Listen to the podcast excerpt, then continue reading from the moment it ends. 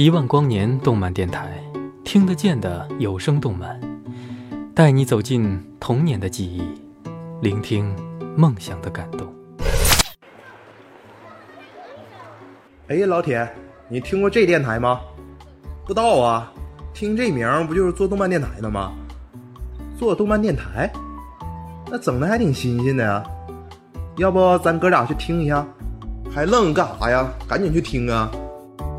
欢迎收听，欢迎收听，欢迎收听，欢迎收听，欢迎收听，欢迎收听，欢迎收听一万光年动漫电台，一万光年动漫电台，一万光年动漫电台，一万光年动漫电台，一万光年动漫电台，一万光年动漫电台，一万光年动漫电台，欢迎收听一万光年动漫电台。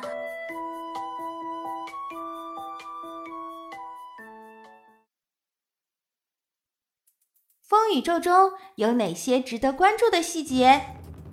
风宇宙影评，作者：威严。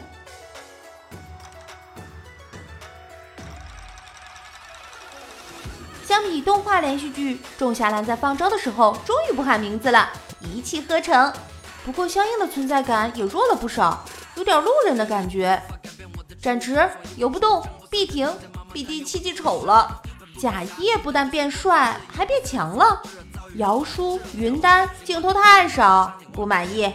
在这里吐槽一下，浮丘按理说是老江湖了，那么狡猾，深入敌后卧底多年，第七季里面怎么那么容易就着了裴佐的道？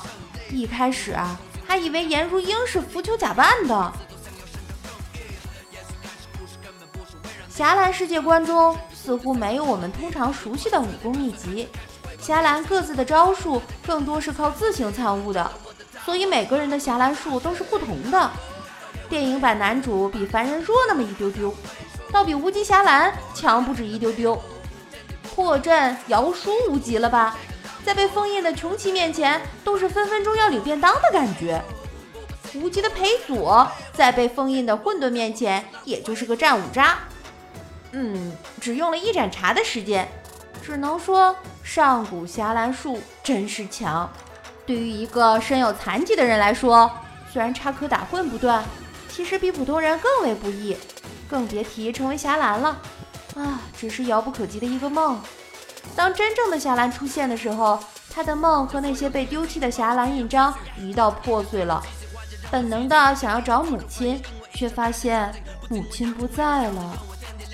就算闭着眼睛，但我心里着火。多少人为了自我，却对自我着了魔。不再畏惧，因为爱的能量罩着我。靠近悬崖，才发觉风在环绕着我。电影的主题是守护，对于守护的诠释也是层层递进。从男主父母到男主自己，再到小妖孽，甚至山炮和村民，守护的故事在传递着。男主开始懂得守护，是在给灵力发作的小妖孽讲故事的时候。故事和现实是反着的，但小妖孽死前回忆男主讲过的故事，心中想的都是他相信的美好，除了邪恶就只有这些了。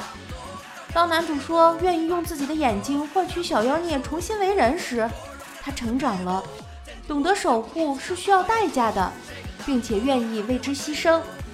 世间有太多无奈和妖魔，对于你在乎的人，守护的目的。不就是在于将那些黑暗和痛苦挡在外面吗？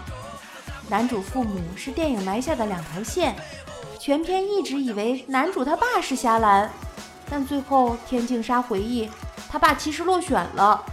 即便如此，也一直在守护他人，甚至为守一方净土而牺牲了自己。双目复明和陀螺无关，而是因为梅姐献祭。这两条线最后才揭晓。一下子把守护的主题升华了。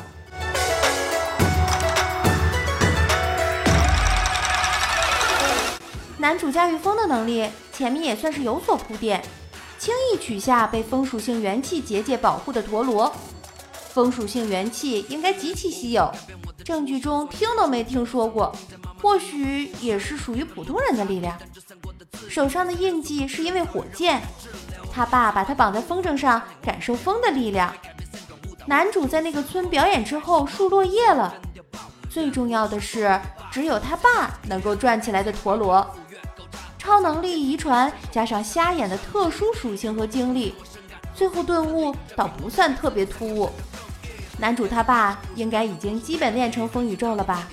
能够用陀螺封印饕餮，只是还没练好就遇上了饕餮附体的村长。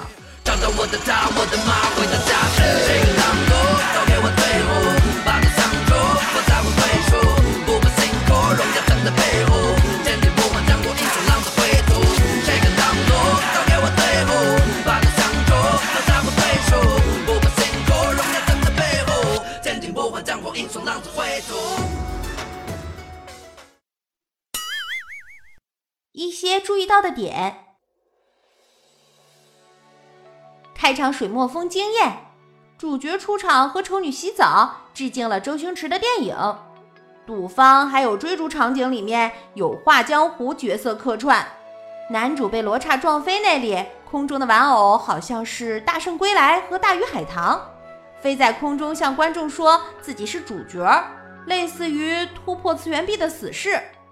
郎中为啥会记得梅姐是第几次买药？二三三三次。废墟里面翻到财迷梅姐的钱袋意味着什么？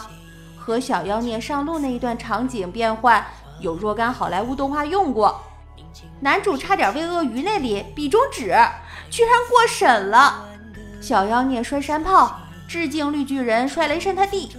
挺肚子梗，《捉妖记》里似乎也用过。饕餮的大眼睛和指环王。最后伸出你的手，致敬《功夫熊猫三》，BOSS 像《诸神之战二》里面打那个村，画风像三星堆，村里的大树像灵竹里那棵，那个村人祈祷求守护神保佑我们富贵吉祥，和王富贵的名字应该是种隐喻。梅姐头上被烫出来一个 V，侠岚印章有一个小孩没有砸男主，而是松手掉在了地上。小妖孽拿了手环，而没拿陀螺。主角最后重复他爸的话的时候，两个人的身影重叠在了一起。片尾动画和《双月之城》的结尾效果有点像。彩蛋中，女主衣服变成了白色。贾叶真是侠岚里面最能折腾搞事情的反派。有朋友说还致敬了狮子王。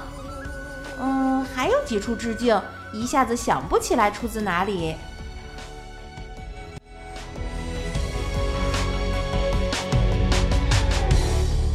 这山摇映了夜袭，落花也入了泥。我回忆里的故事被风刮起，风声传来耳语，而村外耸立着峭壁，隐约有种不祥的神秘。总体来说不错。导演讲故事的能力强，节奏控制还可以，除了结尾略微仓促，据说是因为原来一百二十分钟，为了放映减到九十多分钟。音乐超赞，近年来难得的国产动画佳作。相比之下，《冰雪奇缘》为什么能得那么高分？就因为是外国货，理所应当高人一等。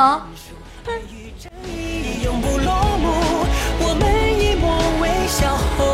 选择宽恕，你人间守护，我不哭不认输，爱从来不轻易说出，缘分在手中却紧紧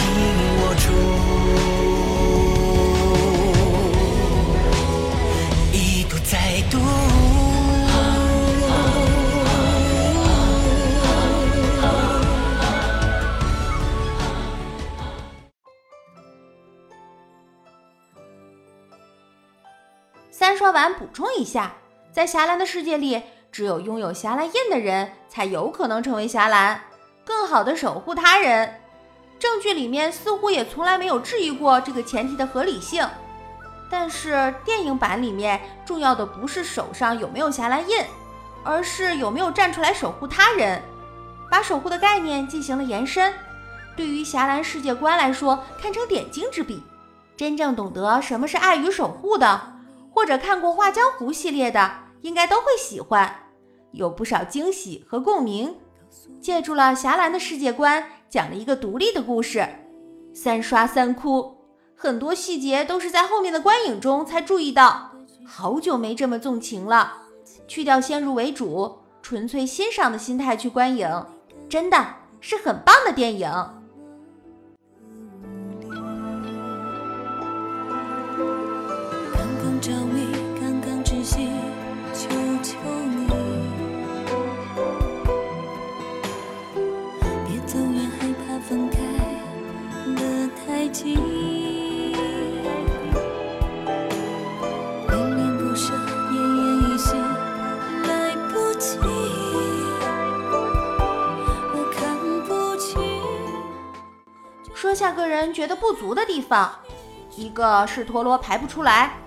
感官上不雅，虽然可以理解为情节需要，不过似乎有点牵强。一个是为母还愿，自毁双目，有些残忍。乔峰死了，阿紫自毁双目那段虐的哟，是《天龙八部》里面我最不喜欢的情节。这里也一样，还好最后彩蛋有惊喜。罗刹追着被爆菊那里，看得我也是虎躯一震。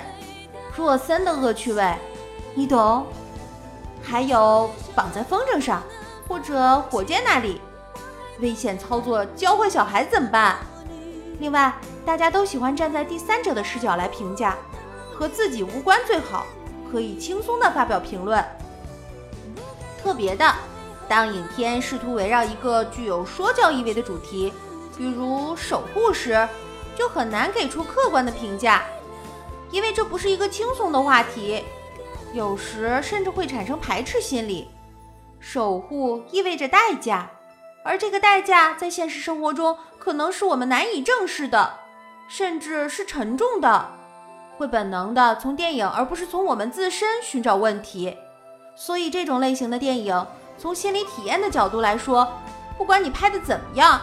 一定会有不少质疑的声音，质疑你远比质疑自己容易，这也是这个利益所必须承受的。本片好像是第一部全部由中国团队制作完成的动画电影，具有一定的里程碑意义，值得 mark 一下。产业链不完善，观众群体和接受程度以及经费不足，都是制约国产动画发展的因素。据说整部《风宇宙》的制作经费只够《寻梦环游记》五分钟的成本，确实令人意外。从发展的角度来看，从第一季到现在第七季，早已今非昔比。当初很难想象能走到今天这一步吧？一路走来着实不易。从每集最后几十秒的侠岚百科，能够感受到导演、编剧和制作人员传承中华文化的赤子之心。争论国漫崛起这类概念化的标签有什么意义？只要是国产，就先入为主认定不行，然后开始拿着放大镜强行杠精，列一波所谓的论据作为支撑。海报精美说内容不符，画质不错说剧本不行，故事感人说情节俗套，亮点不断说抄袭老梗，成长顿悟说你在意淫。外国动画也有这些问题啊。怎么没见用同样的标准这么卖力去批判呢？我们看到的是国漫正以惊人的速度发展，这就足够激动人心了。起风了，就到风里去寻找答案吧。